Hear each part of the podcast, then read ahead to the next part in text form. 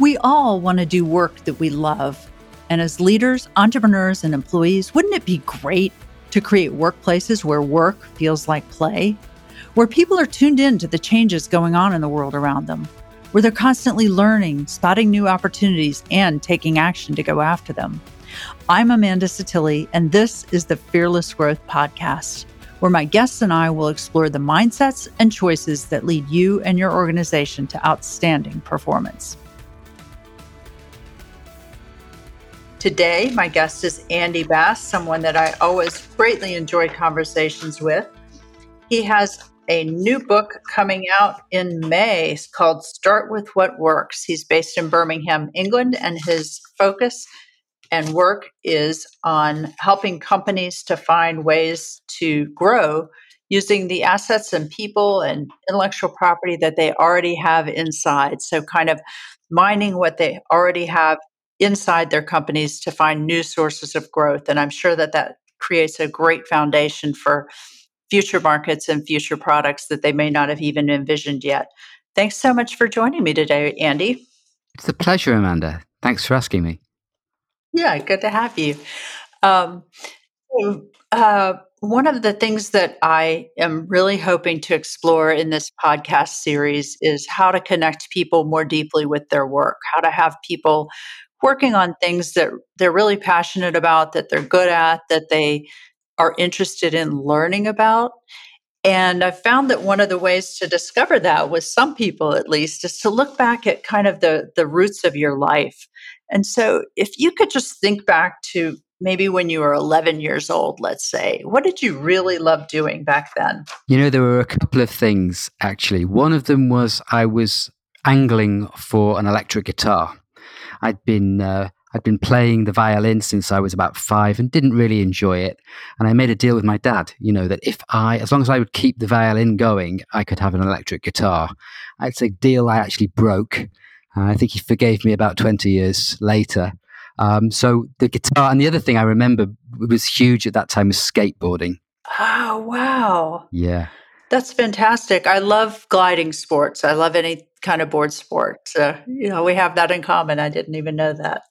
Have either of these things translated in any way to the work that you do now? And you might have to use your imagination to to make this leap. Yeah, do you know? I think both of them have because they're, both of them are, have to do with learning and um, you know learning skills. And I became very interested in learning skills uh, through, through, both through music, which anybody who plays an instrument, you know, you, you, a lot of what you're learning is learning how to learn, and then skateboarding, and then you know, I got into skiing when I was a bit a bit older as well, and um, again, as you know, you know how you learn and, and and noticing the best teachers and the way that they found ways to get ideas across um, I think I became fascinated with that whole process of learning and teaching before I even would have known what to call it. Have you spent time, have any part of your career focused on teaching or training?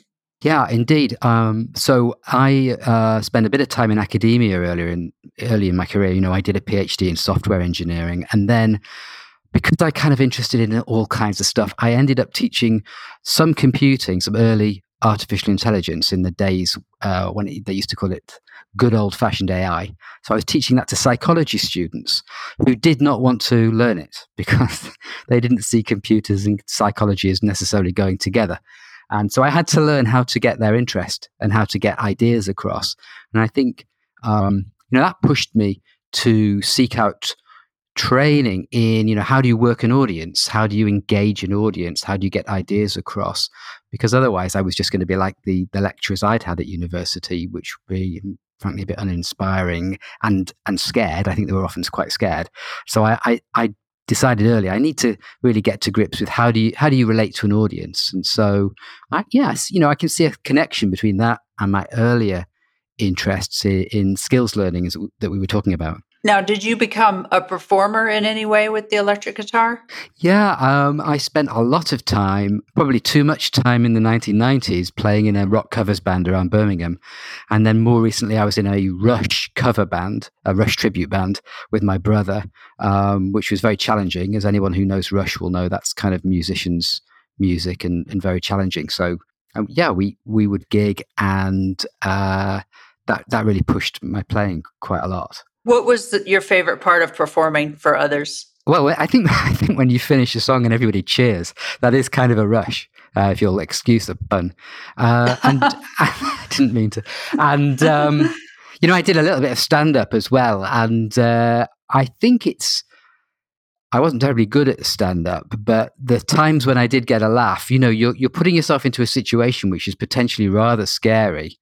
And if it goes well, there's a certain kind of a euphoria that goes with that, which is a bit addictive. I cannot imagine. I mean, trying to deliberately be funny to me is is very difficult. But I do love being in front of an audience, so I can relate to that. Um, and it's a such a rare skill in a way. I mean, so many people are afraid of speaking in public, afraid of being in public. So the fact that you latched onto that early in your life? Well, yes. I mean, it was forced upon me. You know, I don't know how it works in the US, but uh, university teachers are not selected for teaching ability. They're teach they're, they're selected for research potential.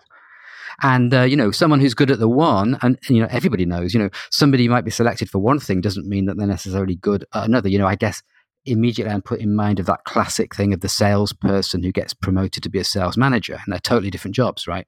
So somebody who's a good researcher obviously must be a good learner to be in that situation. Doesn't mean they're going to be a good teacher. Um, so I had no preparation for it. The only models of performance I had were usually lecturers who weren't desperately good, had the odd exception. And I was I wasn't good at it. I was scared of it, but I sought out people who knew what to do um, and I've always felt, you know, go and get the best teachers you can in anything. And you can usually get to very good teachers if you're a little bit determined and seek them out. That's such a good point. So many people don't bother with that step. They feel like, oh, I'm just not good at that. And really, everybody starts out not good at stuff. You've, you've got to put the time in. So, something that you said earlier really struck me as interesting. You were teaching artificial intelligence stuff to psychology majors or psychology professionals and they didn't enjoy it. But what's so ironic to me is now it seems like artificial intelligence is actually like mainly focused on psychology. I mean, if you look at how they get us to spend so much time on social media, how they get us to get, uh, you know, the clickbait uh, issue. Yeah. They seem to be able to really use psychology to their advantage and to use AI to to um, I shouldn't say mind control, but you know they they seem to be able to to really tap into our base psychology to get us to do what they want, buy what they want, think what they want. So, can you talk a little bit about your perspective on that? Am I off base on this? No, not at all. And it's funny uh, as well that uh, just thinking about teaching students who didn't want to learn computing, when I would meet students in subsequent years, and you know, you say, did we teach you anything at university that you actually found was useful in, in your life afterwards? And they, they would always say the same things. They would say, yeah, the computing and the statistics, which are the two things they resisted the entire time they were students. And I think that tells us a lot about we don't know what's going to be useful in the future, which we could perhaps come back to. I think, in terms of your direct question about AI psychology and manipulation, uh, I mean, I, I've always been very unhappy about that kind of thing. I remember talking to somebody who worked for a big consultancy uh, when websites were just kicking off. And this, he was basically telling me his job was to figure out how to create a sense of potential loss of opportunity and panic to get people to buy things quickly on the site. And I thought, I think that's kind of a waste of an education. but in terms of driving revenue, I'm sure it's very effective. Well, right. But, you know, I think it depends on what kind of a relationship you want with your customers, right? Yeah. So can you point, I mean, this is a hard question, Andy, but can you, can you point to any companies who are using AI for, in psychological ways that are actually beneficial or benevolent? Sure. I mean, I could think of lots of ethical and positive uses of AI, you know, generally in things like medical diagnosis, for example, or um, people trying to help uh, us manage our levels of digital consumption and that sort of thing. You know, I, I don't know. I mean, maybe you can come up with an example too. I'm not sure, but companies that are using AI to create a, a like a really good relationship with their customers. I suppose if you're tailoring in an intelligent way to genuinely curate what you offer to people. You know, I, I certainly, you see Netflix and what have you offering you, you know, if you like this program, you might like that program. You could see that developing, couldn't you, into something that was that was like a really curated experience that uh, was very tailored. I'm not sure who's doing that well. I think Netflix is a good example, and I think a couple other good examples might be Weight Watchers. You know, they have ways of having you use the app to guide you towards more healthy behaviors. Okay, yeah. Some of the exercise, you know, the wearables that give you little awards. Oh, I got to tell you a funny one though. We got a a wearable for our cat. Uh, it's a little GPS collar that right he wears so that if he jumps out of the car when we're on a trip or something, we can find him.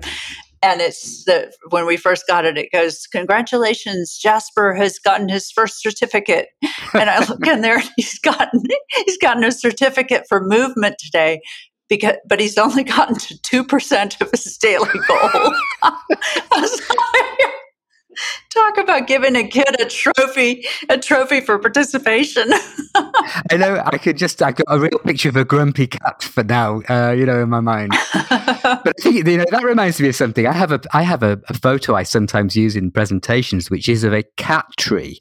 So it's, if you imagine this cat tree that has paw shaped platforms that the cat can sit on. Mm-hmm. Okay, and yep. next next to the cat tree is a cardboard box that the cat tree came in, and the cat is sitting on the cardboard box because of course that's what he likes. The cat tree is not for the cat, and uh, sometimes I think that's you've got to know who your customer really is, haven't you? Yeah. So I was I'm interested in this idea that you that you presented that you learned how to learn by mm. learning music and that you you kind of learned the way of breaking it down into pieces and things like that. Have you employed that at all in your work? How have you how have you used that skill? Yes i i think it in some ways it kind of suffuses my approach in that um, both in trying to learn the instrument and sometimes try and teach other people, you're looking for the elements, the pivotal elements that if, if you're good at those elements, whether it's a certain type of fingering pattern or, you know, a physical skill that's required to, to get your hand into a particular position, say on the guitar neck, you're always looking for what are the underlying skills. And remember, I had a computing background too. So in computing, you're always looking for what are the common patterns that you can, that you can uh, abstract and reuse. So mm-hmm. that whole notion of spotting what's working that may not be obvious that I can reuse somewhere else. And let, let me let's make it a bit more concrete for people. Um, in the book, I interview Matthew Crummack, who until recently was the CEO of Go Compare. That's a price comparison website in the UK for insurance and so forth. And the way when Matthew took that business uh, on, the way that they were competing was mainly on uh, on advertising because you know one one comparison site, another comparison site, they're offering a very similar product. So they had a, a, a kind of uh, flamboyant opera singer has actually voted the, the British most annoying British advert of this campaign, this this over the top opera singer, and and their competitor had had uh, something with furry animals. Okay, and they're just these kind of daft, fun, sort of frivolous adverts, and they're just trying to stick the idea of the brand in your mind. And he was saying there must be more to this than than just a, a very similar commodified kind of offering. And so they started to look at their business model and deconstruct the software that made their offerings work and then say, look, let's turn this into a kind of Lego kit of components that we can build other products. And maybe we can supply these components to other businesses as a B2B play. So Virgin Bank, if you're a, cu- a customer of Virgin Bank and you within the app you can switch uh, energy supplier, that's based on components that GoCo put together and then made available to Virgin. So to me, that's kind of looking at what's what are the what are the things we're doing behind the scenes that we're really good at that we don't actually identify and claim the value for. How can we make those available to other people? Uh, so that they can deploy them for other purposes. And I think you can see that you know, breaking down the kind of root skills of finger independence, very important for a string instrument player, then could be applied to another to another instrument. Oh yeah, that's a really good example of how well, I mean you you translate you use the metaphor well because I can see how I mean the thing that I would never be able to play a string, stringed instrument is just the dexterity to be able to make my fingers move and remember the pattern And I'm sure if you do it like 500 times in a row, it gets stuck in your brain and then you use it very fluidly. Um, so, your example of where they found a piece of their software, a piece of their service that could be employed in a totally different context is a really good example. Right. And it's interesting just thinking back to my experiences learning, you know, I said the violin before I played the guitar. And actually, my violin teacher, Mrs. Sefton, taught us a finger independence exercise, right? Which you used to make, uh, uh, everybody in the orchestra used to have to do this um, from time to time. And it built that kind of foundation of the ability to move it fingers individually and maybe move your first and third finger while keeping the other two down, this kind of thing. That is a, is kind of a superpower because then you can use that for mm-hmm. probably whether whether you play the piano or a cello or a guitar because they all involve that kind of ability. I really admire that. So tell me about this in a business context. So let's say you go into a company a, a common scenario that I run across is a company that's kind of gotten into this kind of de- commodity doldrums. They're they're not making very high margins. Their people kind of are feeling like every idea they've ever thought of they've tried and they're getting kind of discouraged that nothing really worked and and they're they're kind of they're seeing no way out. They're seeing right. that there's just barriers in every direction and they're just they're they're bored or their investors are pushing them for growth pushing them for growth or pushing them for profitability. Usually it's a combination you know how can we grow profitably?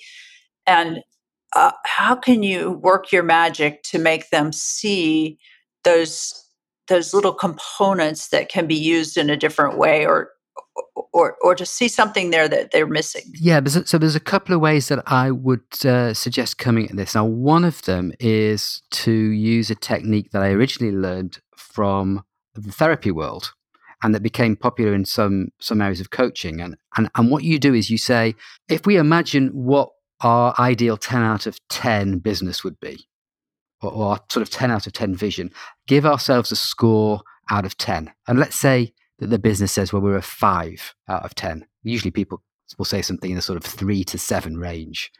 Uh, so if you're a five out of 10, my next question would be, how come you're not a four? That's such a good question.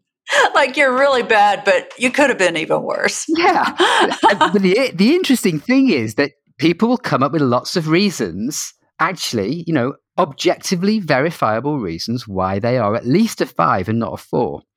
And right. often those answers start to suggest, hey, hang on a minute, you know, we do this, right? We get this, this works very well. I've got a couple of examples in mind. One of them is is using this, this scaling technique. And then afterwards, I, will another example about how to get out of a commodity trap that that, that worked for um, for another company. But I, I, first of all, this this idea of well, why aren't you a four? So I was I was talking to a director of a shopping mall. He was very demoralized because they had done an employee survey and they'd found you know, that the employee morale had come out in this survey as being pretty dire.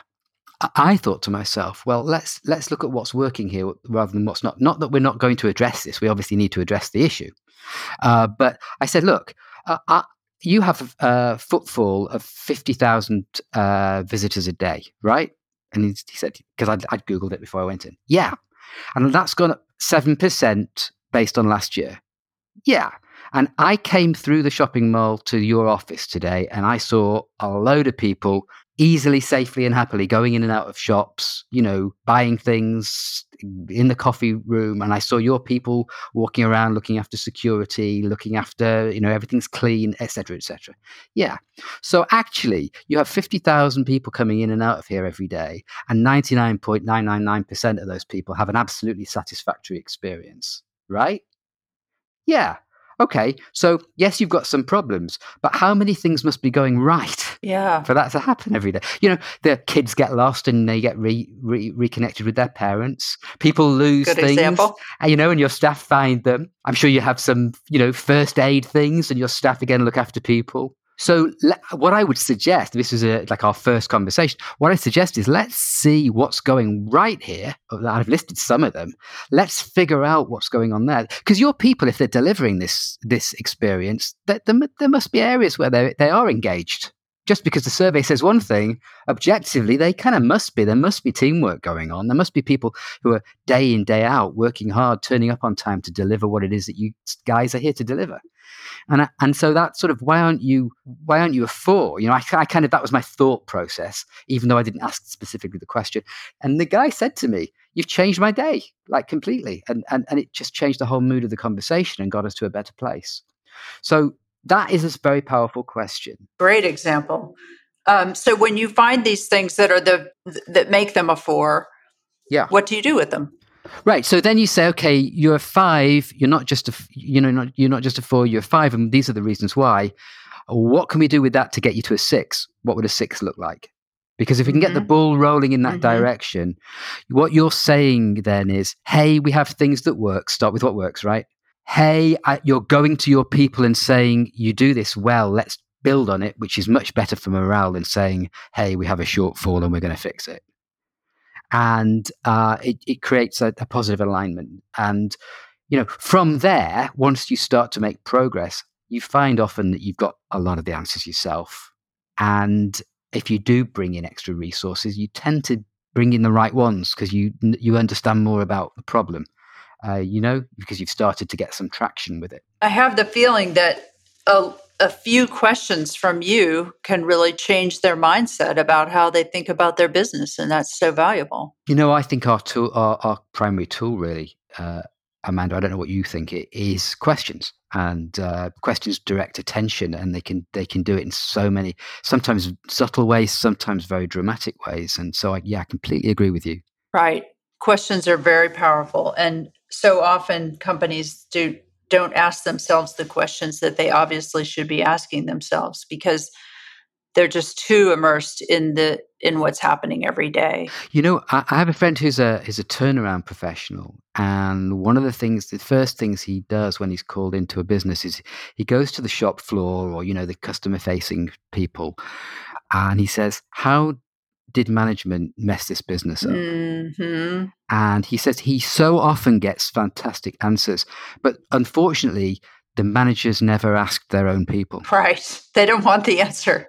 yeah. yeah I mean, it's, it's, a certain type of management mindset, right? Of course, a lot of managers do, but those tend to not be the ones who are then calling in the turnaround uh, guys. So. They, they either think, um, I don't want to hear anything bad about myself, or they think, oh, they're just going to tell me something I can't fix because the guy that I report to won't fix it. You know, there's this defeatist attitude in a way. No, you'd specifically asked about, you know, if, if a business is becoming commodified and just just to throw a quick example in there, which is Cardinal Health, who had a business selling sutures and uh, scalpels and sort of you know the stuff that surgeons use in you know surgical equipment which was a which was a business that was really all the profit had been competed out of because their competitors could make just as good a, a scalpel or just as good uh, sutures or whatever.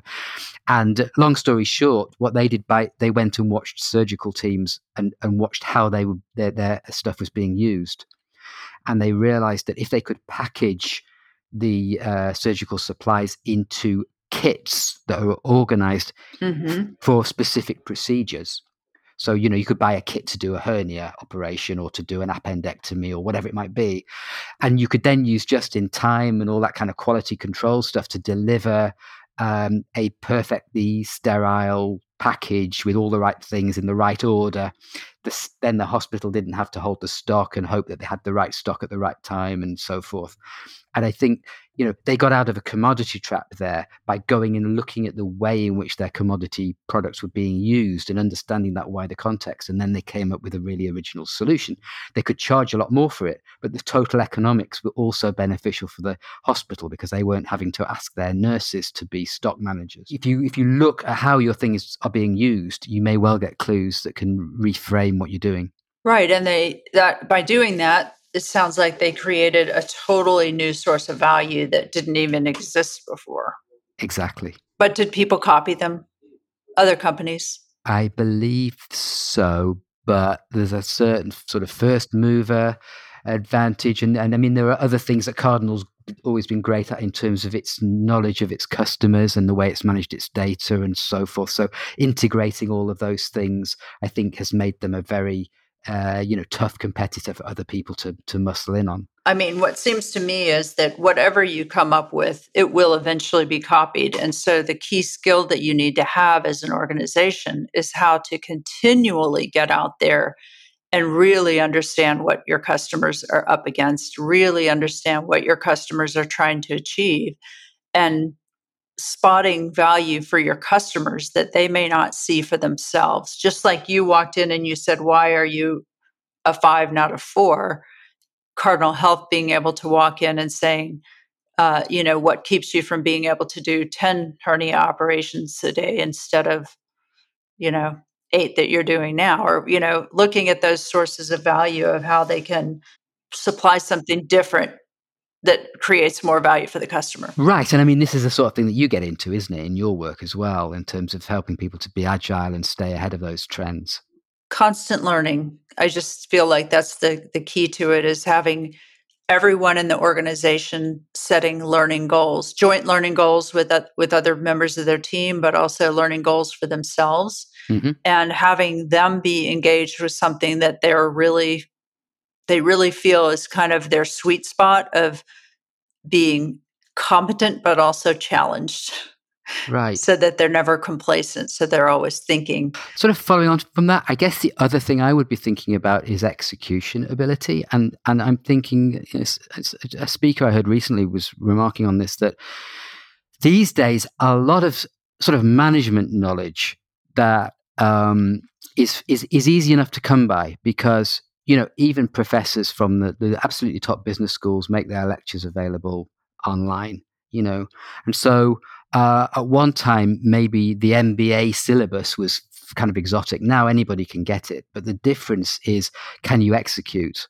And you know, especially given that you, you know you're you came from that kind of very like you know top business school, McKinsey, and what would you say has that changed? That, that as as kind of elite knowledge of management has become much more available because of the internet.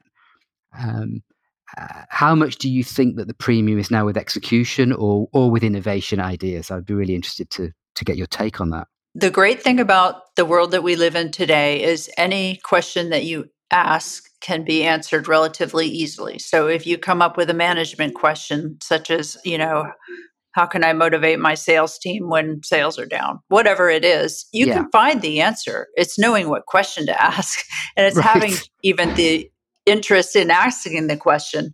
And so, um, one thing that I ran across in a conversation this week with a client was uh, this is just an example. Things are always changing. So, we've just seen, because of the pandemic, a huge, massive change in people's roles in what we're expecting of them, right? In how they need to manage. And they're so busy just being able to keep their head above water that they don't have time to go out and necessarily look for those training modules or, you know, get the information, sift through the sea of information to find the exact right answer for what they're facing. Gaining the skill of what exactly do I need to learn so that I can ask the right question to get the right answer, I think is something that serves companies very, very well in a time of fast change. And being able to, as leaders, shift the metrics a little bit from hardcore performance metrics like how many units did you produce today or what was your profit this quarter towards some of that but also you know, last quarter you told me that your intent was to learn X. X could be uh, what do our in the Cardinal Health example, what's one new idea that we could provide to our customers in the surgical arena? So, setting very deliberate learning goals and measuring people versus those learning goals, in addition to some of the performance metrics that you've put in place for them, I think it's really important. Yeah, I, I really like that.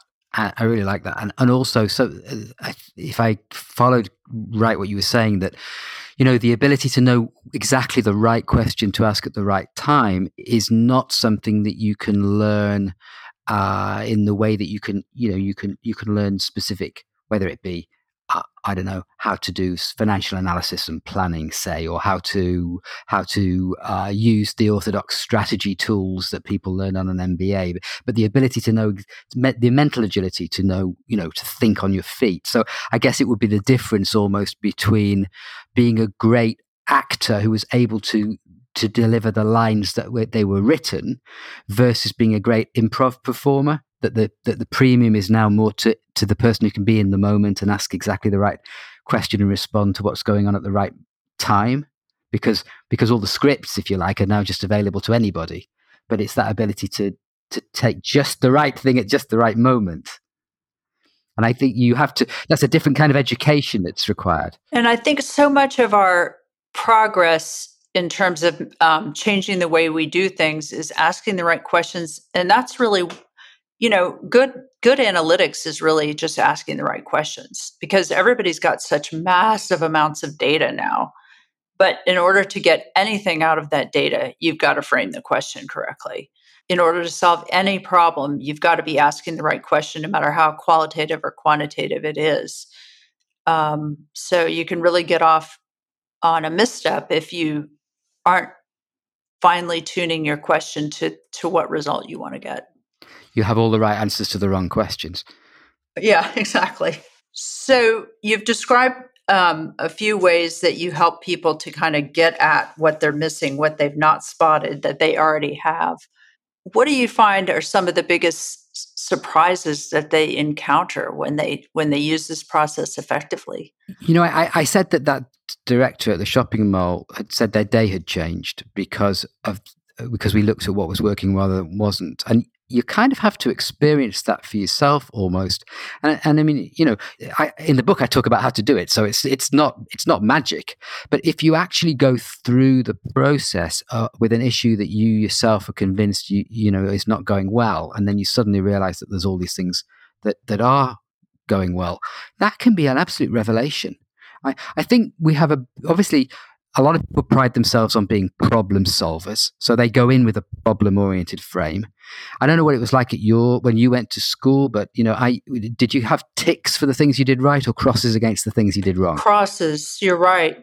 You're right. Uh, if that's orientation, and then you you flip that, it is a figure ground reversal, and sometimes that really is a very dramatic difference for people. And I find, you know, whether I'm coaching an individual on their own performance or helping a, a, a, business team more generally in the way we've been talking about thinking about the business, my assumption is always that there's a load of brilliant stuff going on or that could potentially go on, and we just have to find our way to it. And of course, you know, it's, it's a it's a delight and a surprise sometimes for people when they realize that they they often have the answers or that their people have the answers and they go, oh gosh, you know, we already have the answers in here, and I don't need to. I, I, they're there. I can just use them. It's so common that people at lower levels have all the answers, and mm. nobody ever asks them the question. It's so common. we just expect them to just kind of go on churning out widgets or whatever, and we don't go down there and say, what should we be doing differently? What haven't I given you that would make you be able to be more productive? What haven't I given you that would enable you to be more happy and satisfied and engaged in this job? What what can I do to support you? What what ideas do you have that you think were silly for not having pursued? You know, I did some work uh, with uh, uh, with an American multinational that, that uh, I originally started working with their British arm, and then I, ma- I, managed. It was great. I had to go around the world to their different plants, and one of them was in Mexico. Now I don't speak Spanish, and I'm not a factory guy, you know, uh, but mm-hmm. uh, we uh, my client was very open to trying this kind of an approach, and so through an interpreter, I set up a. There are you know, there are facilitation methods where you can take a large group of people and get them to to work through and figure out uh, answers to general questions. And again, I talk about how to do that in the book, so uh, people can can read about how to do it. And so we, what we did was we had about fifty or sixty shop floor people from this plant in Mexico City, and through an interpreter, I, the question was, how do we improve the plant? Just completely general sort of question. How do we improve the plant? And I got the plant manager to commit to how uh, he would handle the answers. So he'd either, if he could do them and they were good ideas, he would do them. If they if he, if they were good ideas, but he needed approval, he'd go to my client, the president, who was happy to try and do them if they could. And if they couldn't do them, he would promise to go back and explain why not. And that was the framing. Yeah. Well, as I say, I'm not a factory guy, but you, all you needed to do this, when I revisited uh, about three months later was look at the before and after photographs of the plant. It was wow. totally transformed from a dark, dingy, you know, um, smelly operation with oil on the floor and exposed electrics and uh, very limited. Uh, the, the, the, the, the female bathroom facilities weren't very good, and all, that it was bright, shiny, clean, uh, uh, the the wiring was tidied up. The warehouse was incredibly transformed in terms of its tidiness. There was, you know, all the right sort of tape on the floor for areas to go and no go. The the, the, the they built um, showers and bathrooms for the female uh, employees, which, by the way, had really uh, improved their sort of feel for the for the for the business and, and how they felt about working there. Cost very little to do. A lot of the work was actually done by by the company's own people. You know, they they bought the resources and they, they did some of it over the weekend. They did painting and so on, and and it it transformed from a plant that you wouldn't want to show a customer to one that they were showing off to the customer, and it didn't cost very much uh, it didn't involve any sophisticated analysis, even, but their on time delivery numbers got better, their accident numbers got better. Um, and it was all done by the people in the plant because they knew the answers. And somebody was finally valuing their input. Yeah, Absolutely, it was it, that was wonderful. You know, uh, it was a warm kind of a place anyway. The, the, the, kind of culture there was warm, and and but but it, it, it was all waiting there to sort of be released, and uh, the goodwill bump was great. Uh, but you know, it showed up in the hard numbers as well, in the operating metrics. That's fantastic because I just find that when people pitch in together to change something, it really strengthens the bond between the people too. And that bond between the people is what makes it fun to go to work because you like who you're working with, or at least you know who you're working with. Knowing who you're working with is is huge, you know, kind of having those human connections that I think now during the pandemic we're all like missing missing a lot or at least i am yeah yeah i mean it's obviously um, you know the whole, the whole of the last year has been uh, been a radical change obviously for everybody and um, we've we've not been able to do that much of that kind of getting you know getting large groups together online and being able to have that level of interaction is something we've been playing with more recently and, and getting some quite good results mm-hmm. but the that there are people working on better and better software platforms to do that and um, yeah. You know, I think there's a lot of potential there as well. So, assuming the pandemic goes away, so we don't have a true health concern, but but also assuming that whatever we've learned during the last year, we get to use and retain those learnings. What do you think the future holds for the world that most people don't realize, if anything? It's interesting, and I've said this to a lot of people, even without COVID, we would still be, if we were on this podcast, or, or, you know, or if you'd still be saying, wouldn't you, that the level of change is unprecedented? I guess I don't know if it was in the US, but in the UK, the the world's most un- overused word last year, unprecedented. But even without COVID, you know, with with digitalization, climate and energy, changing demographics, um, changing social mores, all that kind of stuff. Um, I think we would be dealing with unprecedented uh, change anyway. And so I think the probably the biggest surprise might be that even, and I'm optimistic, you know, I, I, had my first vaccination last week, and I think that, that you know, uh, congratulations. Uh, thank you. We're, um, that we're, we're all kind of optimistic as we're seeing the rollout of that working. I think that the place, the pace of change isn't particularly going to let up. I think it'll continue. So, so, so the idea that oh, we'll get back to quote normal, and no, because all of this was kind of all this digital stuff. We could have done a lot of these changes in digital practice, couldn't we?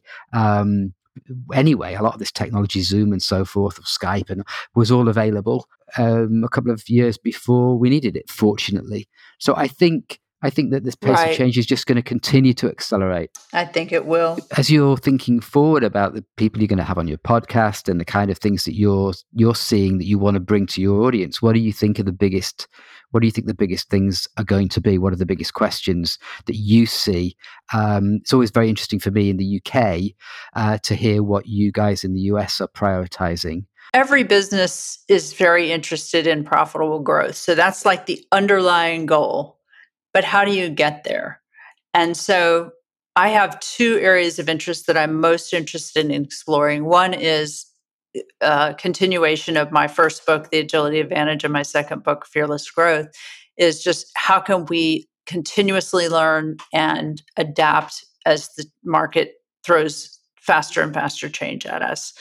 And the second question, which I think is an enabler to the first, is how can we just make sure that everybody loves their work?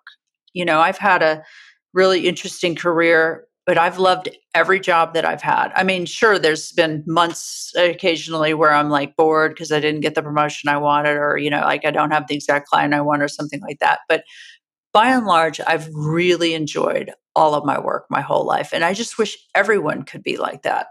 And so, one of my objectives uh, with the podcast is just to seek out people that seem to have done this pretty well. I mean, I feel like I've done it well. I feel like you've done it well there's a lot of other people that I've known in my life that I feel like have just really um, been able to find joy in work and find ways to continuously learn and really experience a great work not only productivity but just engagement and satisfaction. And so i'm interested in exploring that. And i think that's a great theme for a podcast and i'm very tempted to invite you. I hope you'll come and talk about that on my podcast which i'm about to start. Yes. I can't wait to do that. That'd be great. Yeah and i want to remind all our listeners to seek out Andy's book coming out in May. Start with what works. I can't wait to read it, and I'm going to see if I can pre order it on Amazon. I hope that's possible. Is that possible, Andy? I'm going to send you a copy, Amanda. All right. Very good. Very good. Well, thanks so much for joining me today, Andy. It's been a lot of fun. Thanks very much for asking me. I've really enjoyed it. Thank you for listening to Fearless Growth. You can find out more about the show at setili.com slash podcast, and you can listen on Apple Podcasts and Spotify. If you like what you've heard, please take a moment to write a review and give us a star rating. Reviews matter so much in helping others find us. Thanks for your support.